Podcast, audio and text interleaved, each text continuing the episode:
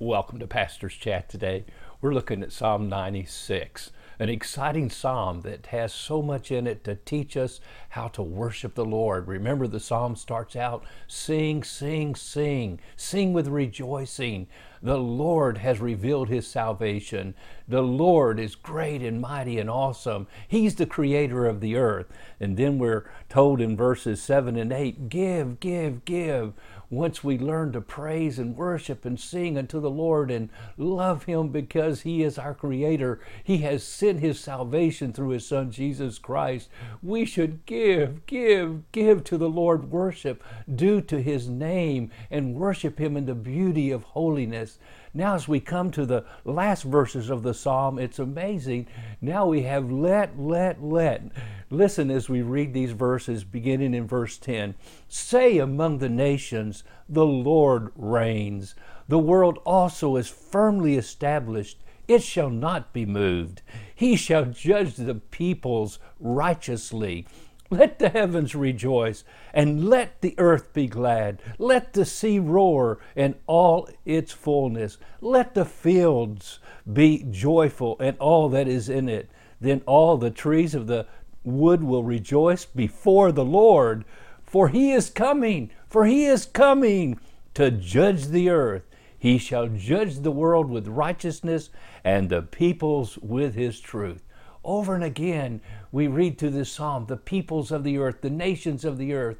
God is interested in every precious soul. And these verses are prophetic. They're talking about the second coming of Jesus Christ when he sets up his kingdom on earth. Before he sets up his kingdom, he's going to come in great judgment upon the earth during a seven year tribulation. And then in the duration of his kingdom, that thousand year reign of Christ we read about in the book of Revelation, he will sit on the throne of David and he will judge righteously. He is coming.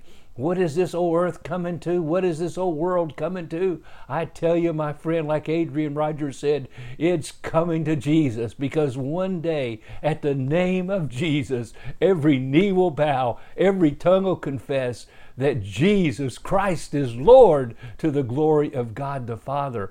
Matter of fact, the verse 10, where it says, Say among the nations, the Lord reigns, can also be translated, The Lord has become king. And my friend, Jesus one day will sit on the throne of David as King of kings and Lord of lords. And the earth is waiting for that day. You read about this in, Revel- in the book of Romans, chapter 8 where Paul says, I reckon the sufferings of this present time are not worthy to be compared with the glory that will be revealed in us. And then he goes on to tell us, for the earnest expectation of the creation eagerly waits for the revealing of the sons of God. For the creation was subject to futility, not willingly, but because of him who subjected it in hope. Because the creation itself also will be delivered from the bondage of corruption into the glorious liberty of the children of God. Oh, my friend, right now, creation itself, as beautiful as it is, as awesome as it is, is under the curse the curse of sin that fell on this earth when Adam sinned in the Garden of Eden. And the curse of sin has taken place in our hearts and in the hearts of all mankind. And there's only one liberty, there's only one salvation. That's through the cross, that's through the blood of Jesus Christ.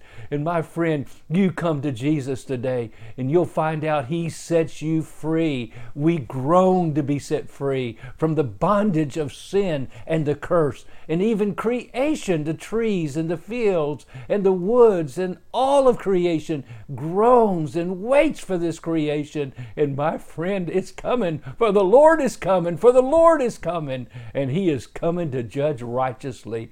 He will rule and He will judge righteously and he will do what's exactly right for every person, every people group, every nation, everyone during that day. So, my friend, today, Let's trust Him. Let's look for His coming and let's be ready for it when He comes. Well, God bless you and you have a wonderful, wonderful day.